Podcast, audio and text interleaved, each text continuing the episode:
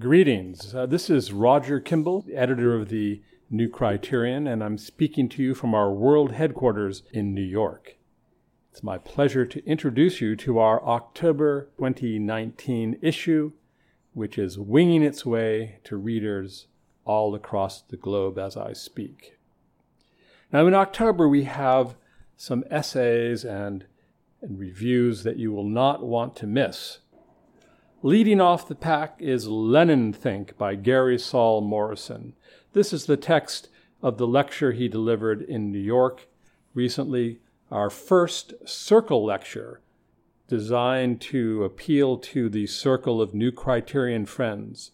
It is the uh, first in what we hope will be an annual event, and I hope that you all, uh, all of the listeners here, uh, will have been able to catch that catch that lecture. It was really quite something.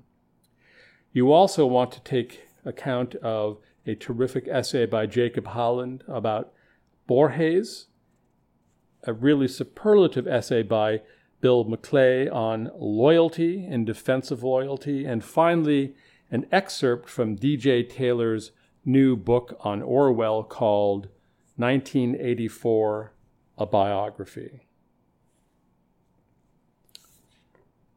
Now let me read you from our notes and comments in October. We have four of them this month. The first is called Ain't That a Shame? What is shame? In the Nicomachean Ethics, Aristotle regards shame, aidos, as a feeling that must be kept in proper balance. Too little shame, and the brazen will say or do anything with no respect for the opinions of others too much shame, and the bashful will not speak up in the face of opposing views, even to do what is right. Shame is not a virtue in itself, but a good sense of shame helps us distinguish between virtue and vice. This sense is especially important for the young, who might be otherwise prone to do shameful things were it not for their flushed, embarrassed faces. As we age, a healthy sense of shame ultimately directs us away from the shamefulness as we grow to understand virtue. Quote, Whilst shame keeps its watch, writes Edmund Burke in the Reflections on the Revolution in France, virtue is not wholly extinguished in the heart. Is there any doubt that culture today has lost this balance of shame? Just do it, we are told. Be yourself. From educators to advertisers, entire industries exhort us to express supposedly suppressed urges and identities by ignoring our natural feelings of shame. In the West, we have been hearing such misdirection since the 1960s. In a flash, the social norms that helped us understand shame were actively abandoned, all with disastrous consequences. In the name of self expression, self empowerment, self actualization, and whatever other form of selfish sophistry, the traditions of shame that we once found around divorce or raising children out of wedlock or other failures to family, community, and true self were counseled out, medicated away, or straight up ignored. The result has been a society in which more and more is permitted but less and less is allowed. How is this possible? Just ask Vladimir Lenin. Stripping us of our inward conscience, the radical left steps in to impose a new outward consciousness. Our sense of shame is replaced by a culture of shaming. In Lenin Think, this month's lead essay and the subject of his talk for our inaugural Circle lecture, Gary Saul Morson writes about how such reversals of shame are built into the very design of communist ideology. Quote, Lenin worked by a principle of anti empathy, Morson explains, and this approach was to define Soviet ethics.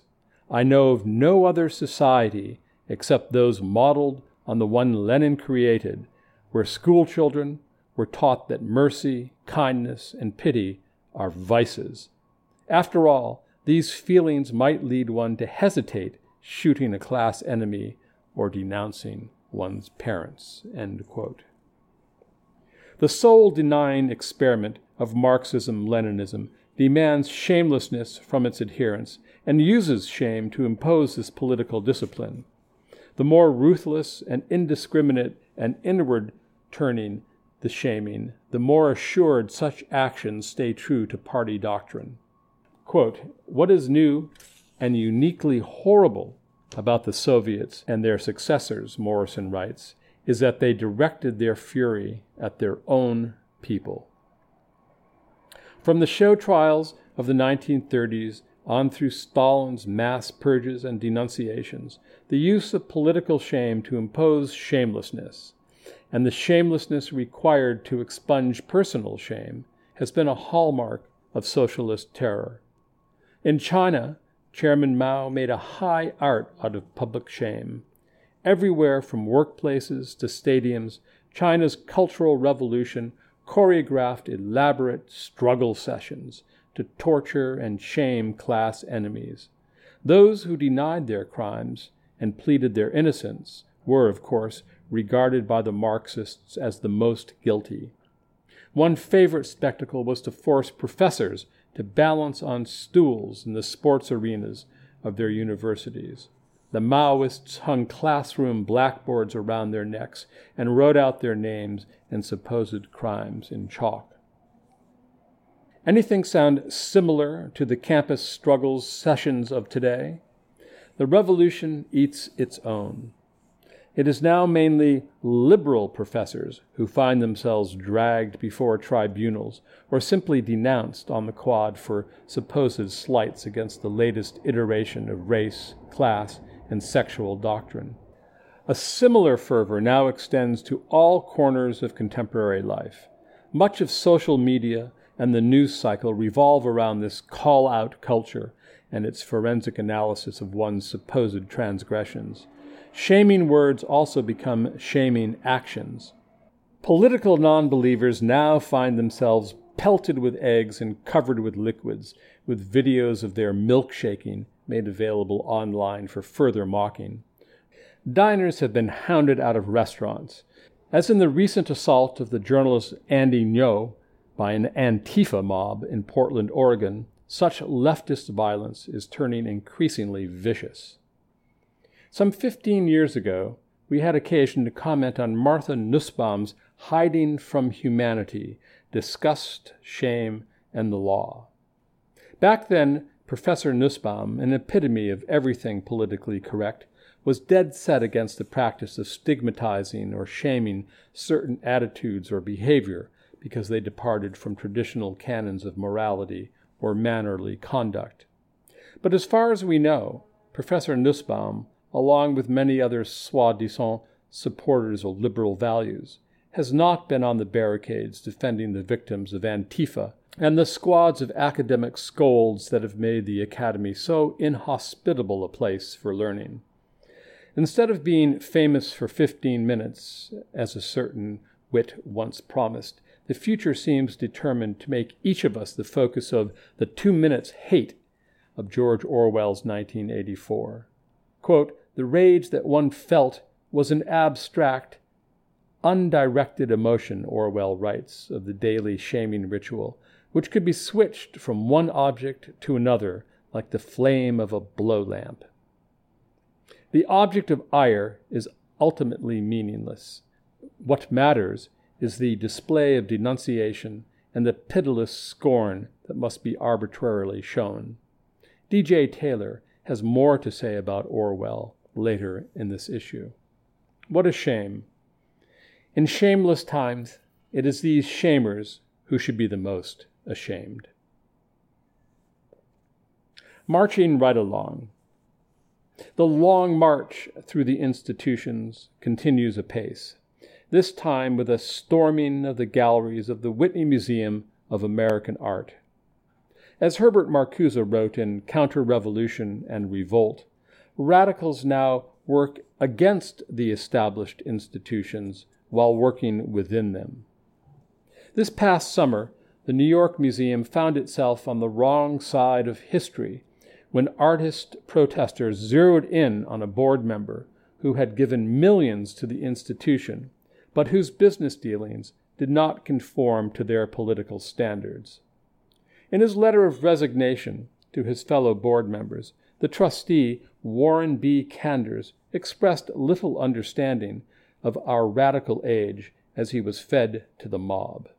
Quote, Art, as I know it, is not intended to force one sided answers or to suppress independent thinking, and yet these recent events have illustrated how a single narrative, created and sustained by groups with a much larger and more insidious agenda, can overwhelm that spirit. Did Mr. Kanders really think his Jeff Koons would save him from revolutionary justice? Over the years, we have had our differences with the Whitney Museum.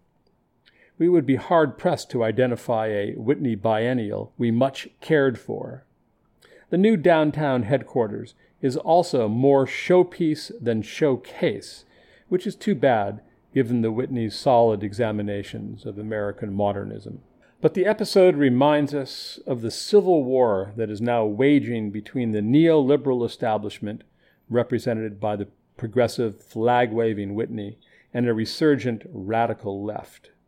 Mr. Kanders could have been anyone, and he will be far from the last victim if the left continues this way. The real target here is the American system of philanthropy and the free association of its private boards, which have long drawn leftist ire. Kanders was a target of opportunity, just like the late David Koch, or the Sackler family, or now the real estate mogul Stephen Ross. Under director Adam Weinberg, the Whitney showed a failure of leadership in allowing the protests to continue, just as the institution two years before permitted grumblers to censor one of its paintings. Neoliberals always believe they can outflank the rhetoric of the left while maintaining the prerogatives of the center. Next time, they suggest send the radicals packing. Victor at last. Regular readers of the New Criterion will be familiar with the work of Victor Davis Hanson, the classicist, military historian, professor, and sage of the American agricultural experience. Victor has appeared regularly in our pages for years, first in 2002, enumerating the lessons that the Duke of Wellington can still teach us, and most recently, this month, examining the nature of farming in 18th century America. Recognizing Victor's myriad achievements, too numerous to list in this short space, the new criterion bestowed upon him our sixth Edmund Burke Award for service to culture and society in 2018. We are now thrilled to announce that our association with this great scholar has been made even more official. Owing to the generosity of the Gilder Foundation, Victor has been named the inaugural visiting critic at the New Criterion for this publishing season. In this position, he will contribute essays to the magazine on the role of citizenship in American democracy, an increasingly important topic, and one about which he is currently writing a book. He will also participate in events with the Friends of the New Criterion. Victor's learned and engrossing analysis is vital to understanding our cultural moment, and we at the New Criterion are proud to welcome him as our first visiting critic. Nothing to fear. While Halloween usually presents an unedifying spectacle of adults behaving like children in ridiculous costumes, something wicked this way comes indeed. This year, a much beloved tale of the paranormal will be republished. On October 29th, Criterion Books, an imprint of Encounter Books, will release a new edition of Old House of Fear, the first novel by the visionary conservative thinker Russell Kirk, originally published in 1961. Drawing on his time at the University of St. Andrews, where he was the first American to earn a doctorate of letters, Kirk sets his story in the Outer Hebrides, where foul dealings are afoot. Most of our readers know Kirk as a conservative lodestar, but Old House of Fear shows a different side of his genius. Bolshevik mystics, Irish Republicans, and an enchanting ingenue populate the scene. To say more would be to spoil the pleasure of reading this ghoulish story from a master of the mystery genre. We founded Criterion Books to give voice to worthy publications outside the vagaries of the New York Times bestseller list, and we are delighted to bring this tale back into print. With a new introduction by our own James Panero, this edition is sure to thrill.